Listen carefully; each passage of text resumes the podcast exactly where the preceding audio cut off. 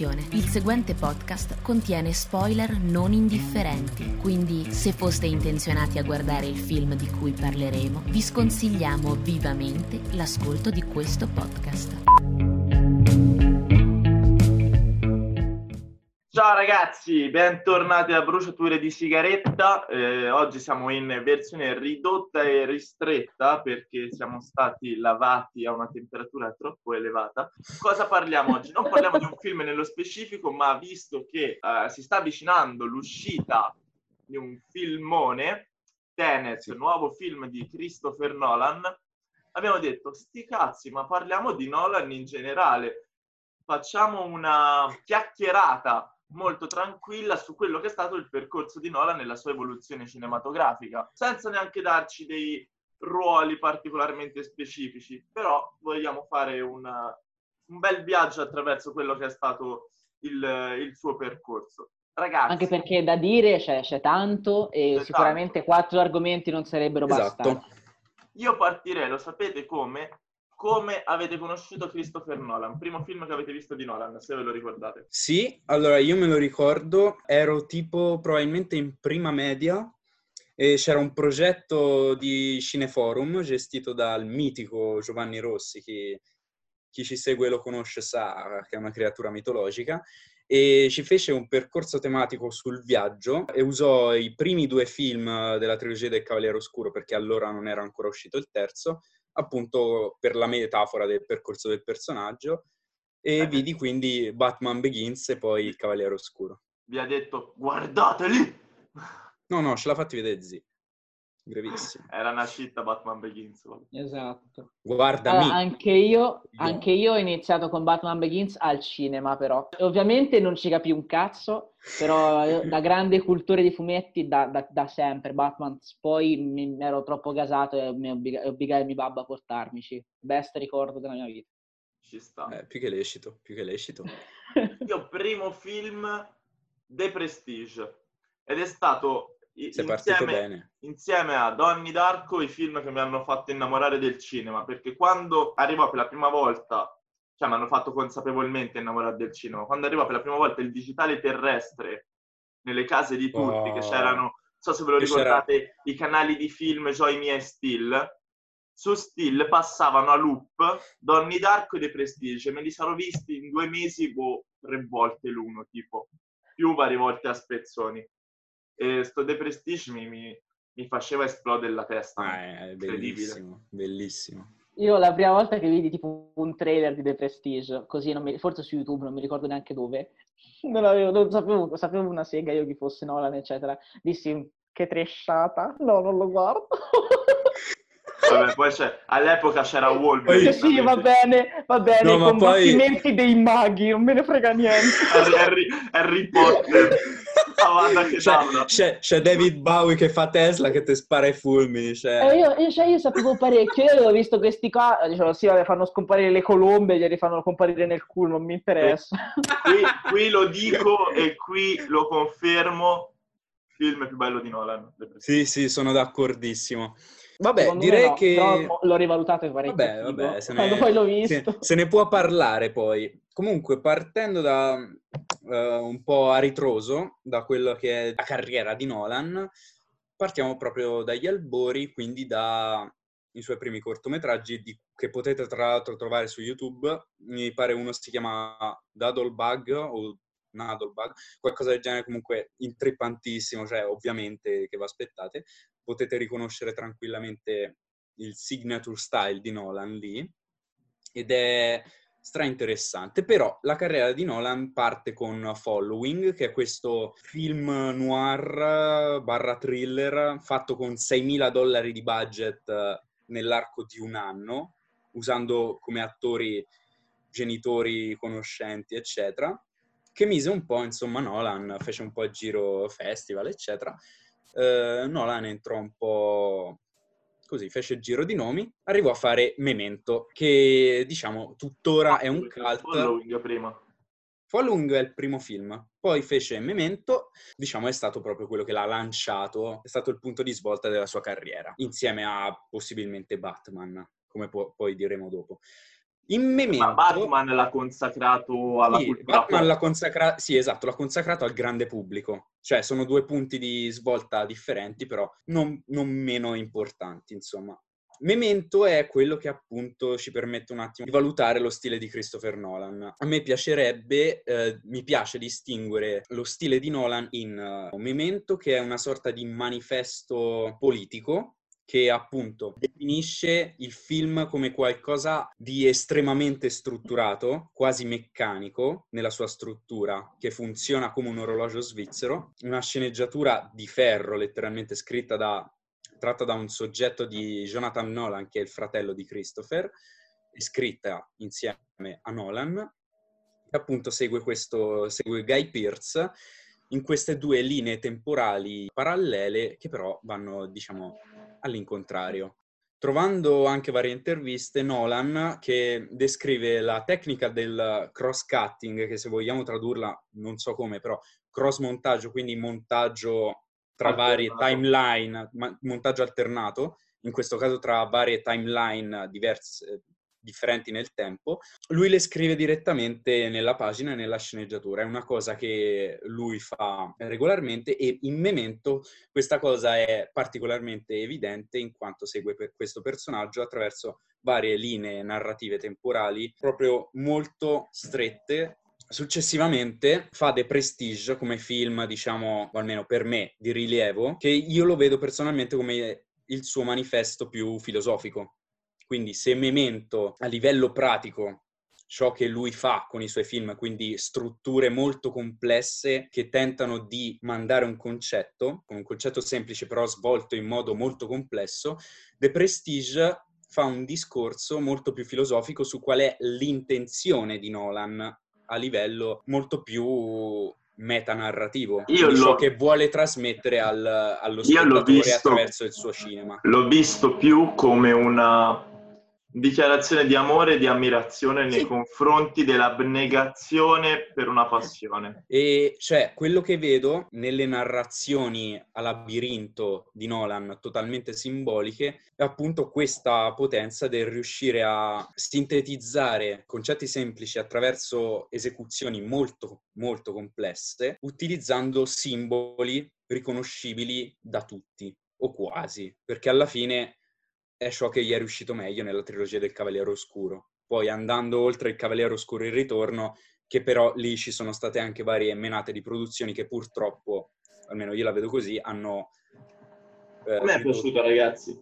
No, anche a me è piaciuto, però... Anche, anche a me se- molto. Però purtroppo non può reggere il confronto con eh, la complessità e la profondità che aveva il film de- del Cavaliere Secon- Oscuro. secondo me è vero in parte. Il Cavaliere Oscuro, per quanto sia il migliore della trilogia sotto tutti i punti di vista, secondo me è stato divinizzato anche per il discorso di Heath Ledger. Cioè, è, Esatto. è anche inconscio, però Ma- ha fatto una performance così eccelsa, era così in simbiosi con il personaggio, che è anche tanto quello, perché se ci pensi alla fine anche il Cavaliere Oscuro il Ritorno ha delle tematiche bellissime, anzi forse in quella che è non nell'ecosistema di Batman, ma in quello che è lo sviluppo del personaggio, è il film più complesso, dove viene colpito più duramente. Riprende Esatto. anche la, la trama di Nightfall, che è stata una delle più apprezzate de- del di Batman, dove Esatto. appunto, come nel film, gli viene E- spezzata la schiena da, da Bane, però nel fumetto poi Nightfall c'è- e lo mischia anche un po' a Cataclisma, che non so se l'avete letto. No, quello non l'ho letto, No, però eh, so io che non sono un grande in- leggetore. in realtà come nel Leggitore. film c'è,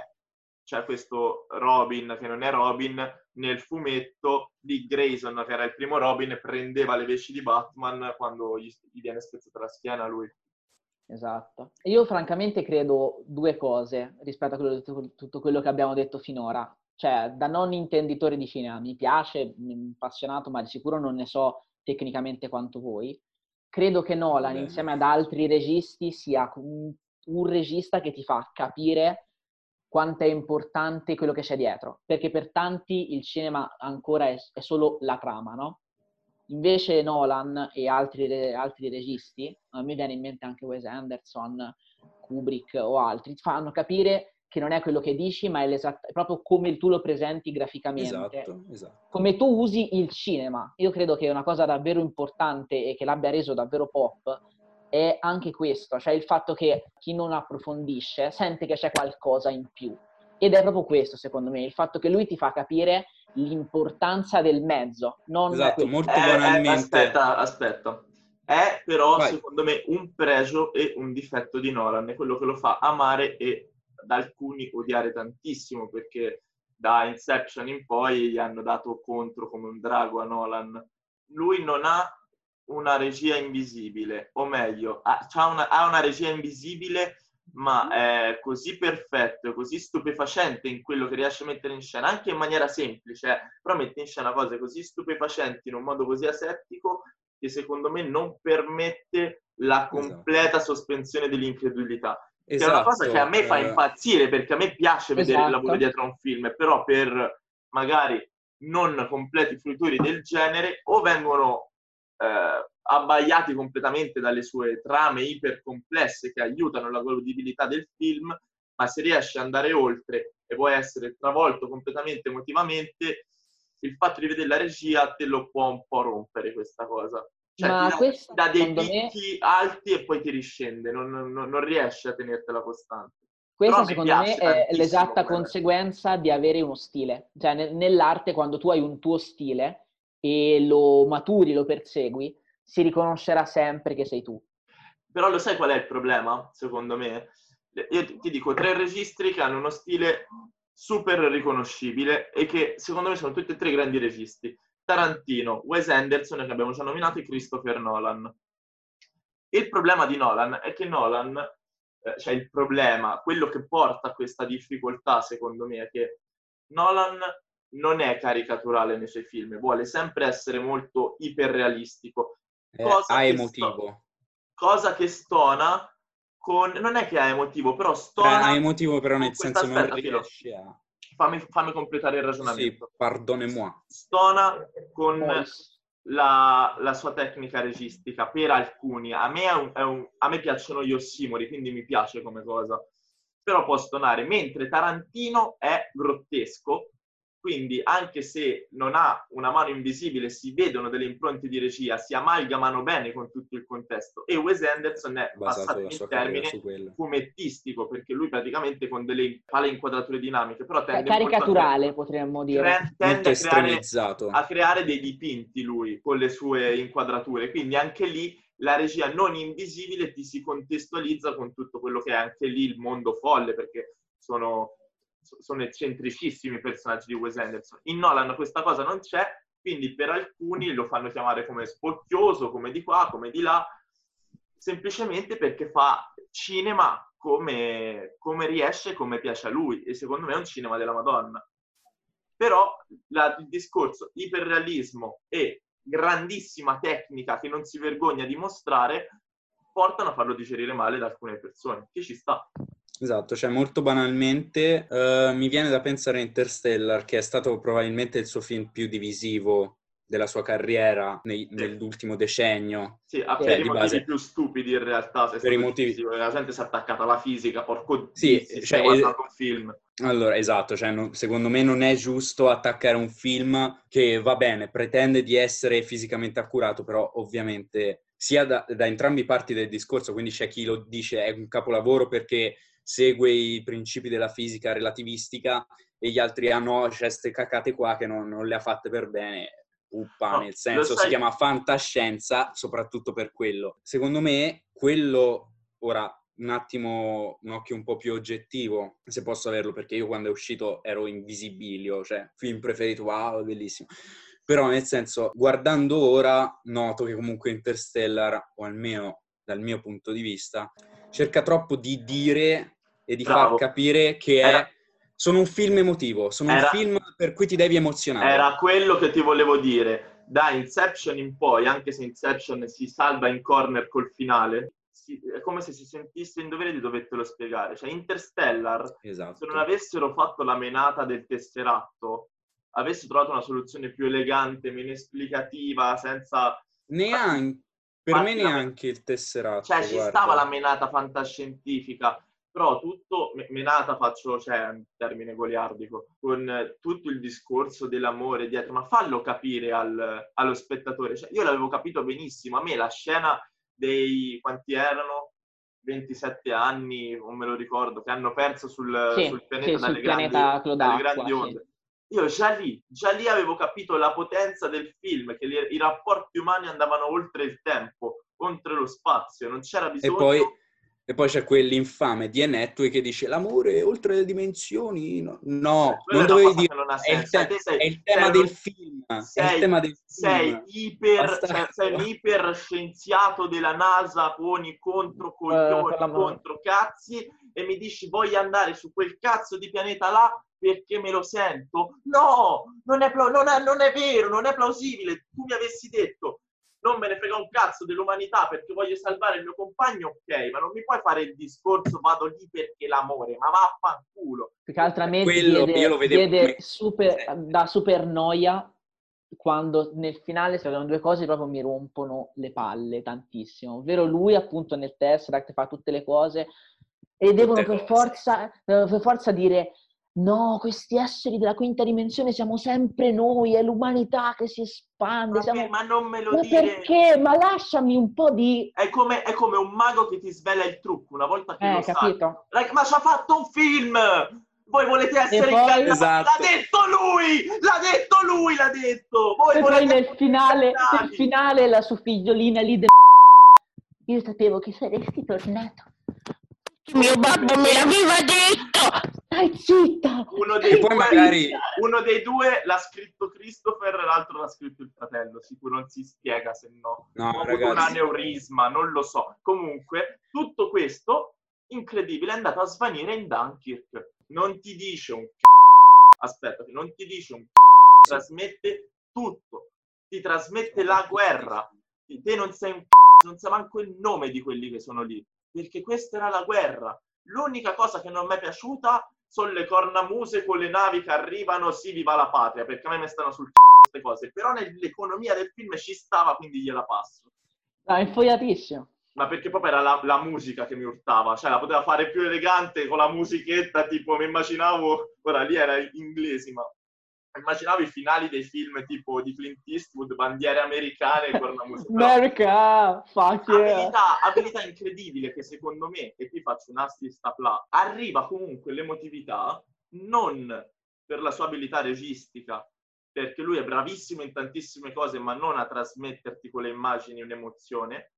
Dunkirk insieme a eh, Il Cavaliere Oscuro sono quelli che secondo me a livello di colonna sonora funzionano meglio, perché il tema del Cavaliere Mm. Oscuro Anche Inception, amico mio. Inception Anche- è... anche Interstellar. Inception, però, però il Cavaliere Oscuro c'hai proprio cioè, ti, rende il dinamismo e la fermezza di Batman in mezzo a Gotham con la musica. A me, a me mi, mi- mi- mi fa impazzire. Inception tocca il cuore, ma nel Cavaliere Oscuro è proprio un percorso, anche come varia lo stesso tema nei tre film, no? Ok.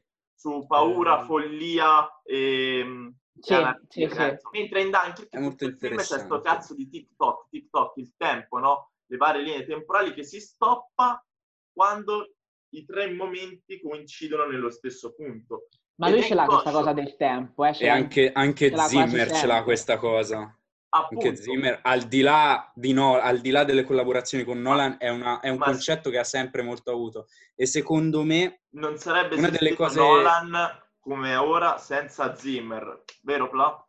sono d'accordissimo. Concordo anch'io. moltissimo, francamente. E secondo me Eh, una giusto, delle eh, cose più cinema si fa a interessanti... gruppo, eh.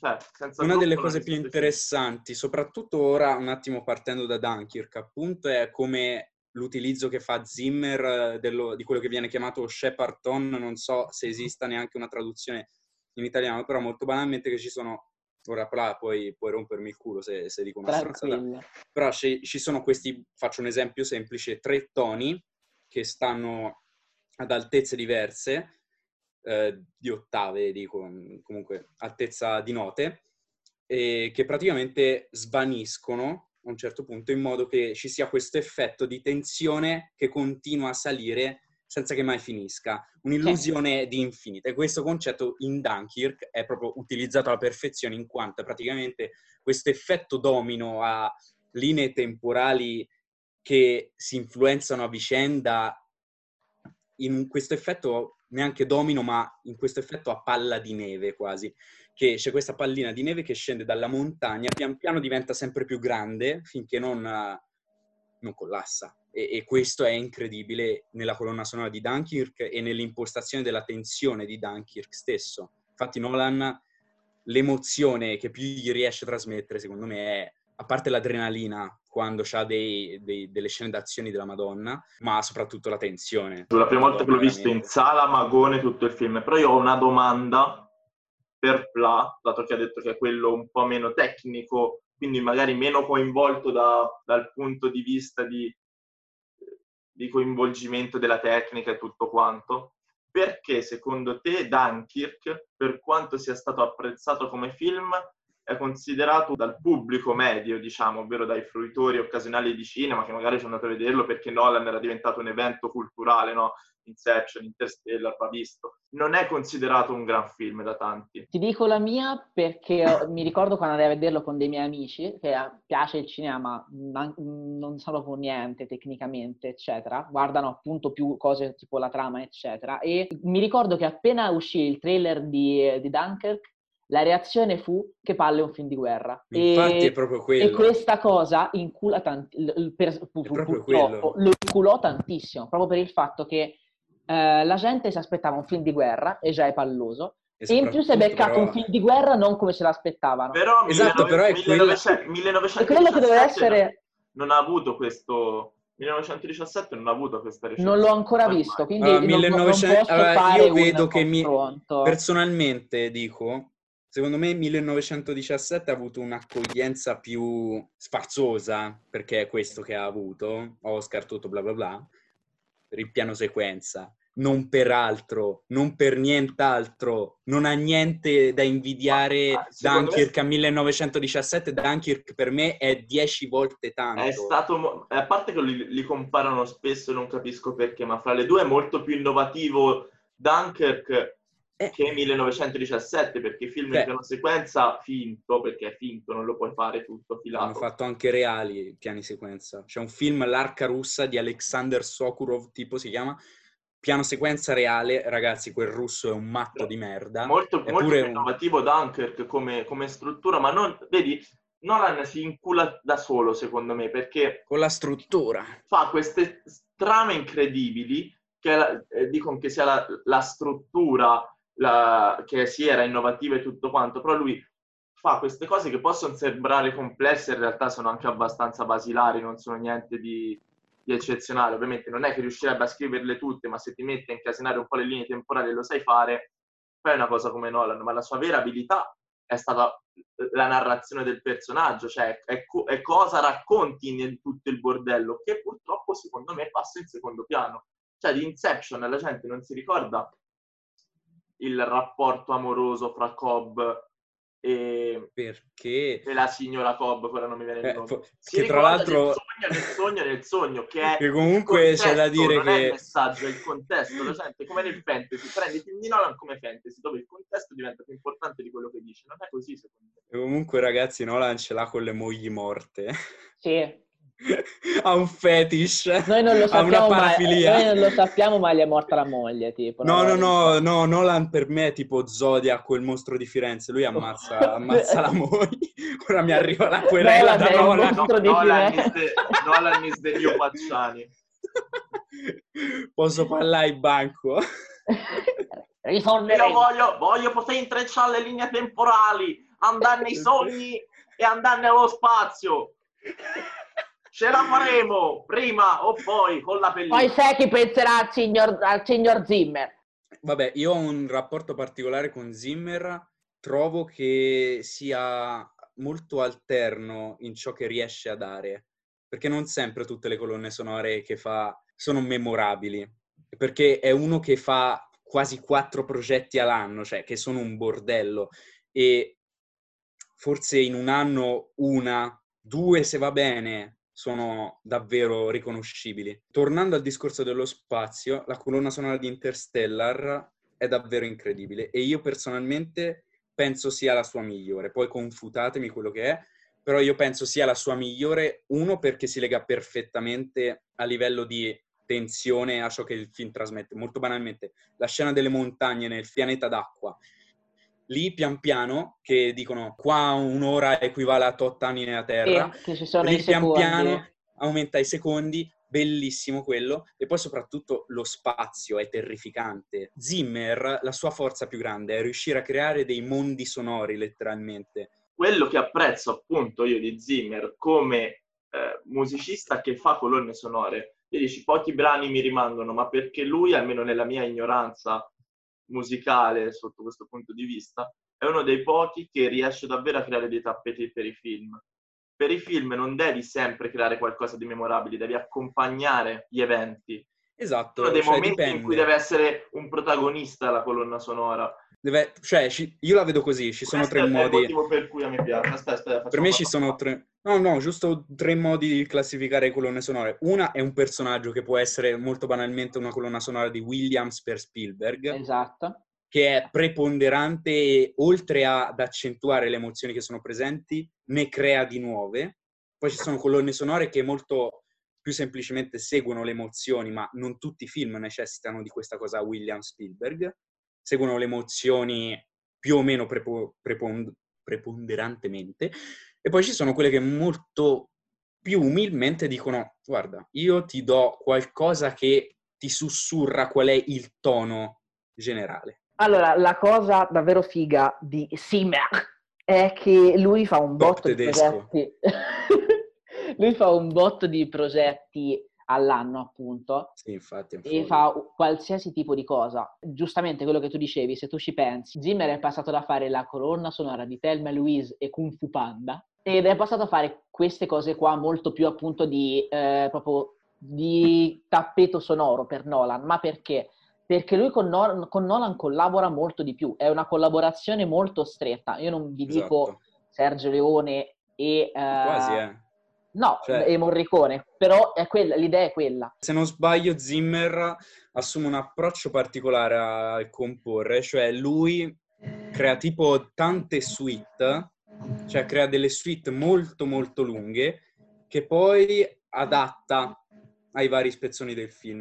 perché Zimmer ha da sempre, ma da sempre sperimentato. Esatto. Lui suona il piano da quando aveva tre anni e ha tipo smesso di fare lezione prestissimo per dedicarsi ai suoi pezzi, ma questo la famiglia stesso eh, l'ha, l'ha consigliato di fare così, è stato portato così dalla famiglia. Esatto. Gestisce una scuola che è più che altro un campo di sperimentazione musicale. Lui basa tutto quanto proprio sul creare contesto, perché è questo che deve fare molto di più, secondo me, la musica in un film. Tipo con eh, la trilogia del Cavaliere Oscuro, come si diceva prima, lui ha totalmente dato attenzione sulle percussioni quasi soltanto, Sì, o su suoni bianchi, su- suoni, proprio concentrarti sul ricercare dei suoni che descrivono l'ambiente. Perché te quando cammini non ti sentirai mai una colonna sonora di Williams quando pensi come, come- cioè, io sento molto più reale, cioè potrei credere nella mia vita che mentre io cammino ci sia una colonna sonora fatta di suoni, fatta di,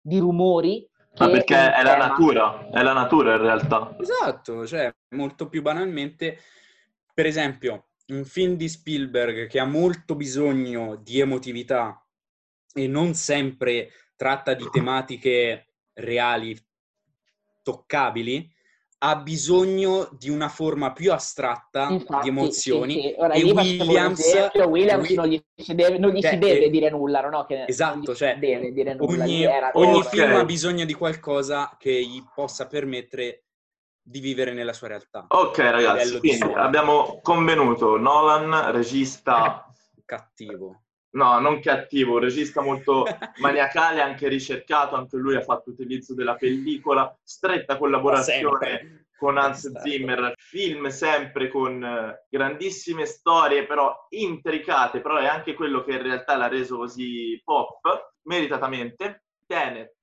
uscirà a breve, dovrebbe essere il suo film più particolare, si dice, se ne chiacchiera tanto, vedremo, sicuramente ci aspettiamo tanto perché quando esce un film di Nolan non si sa mai quello che ci si può trovare davanti aspettare.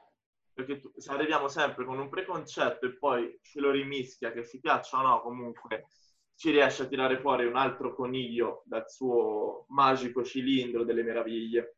Quindi niente, lo aspettiamo. Nulla ragazzi, io vi saluto Anche Ciao, io. ragazzi. Bella, ragazzi. e al prossimo episodio di bruciatore di sigaretta. Bella, ciao ciao!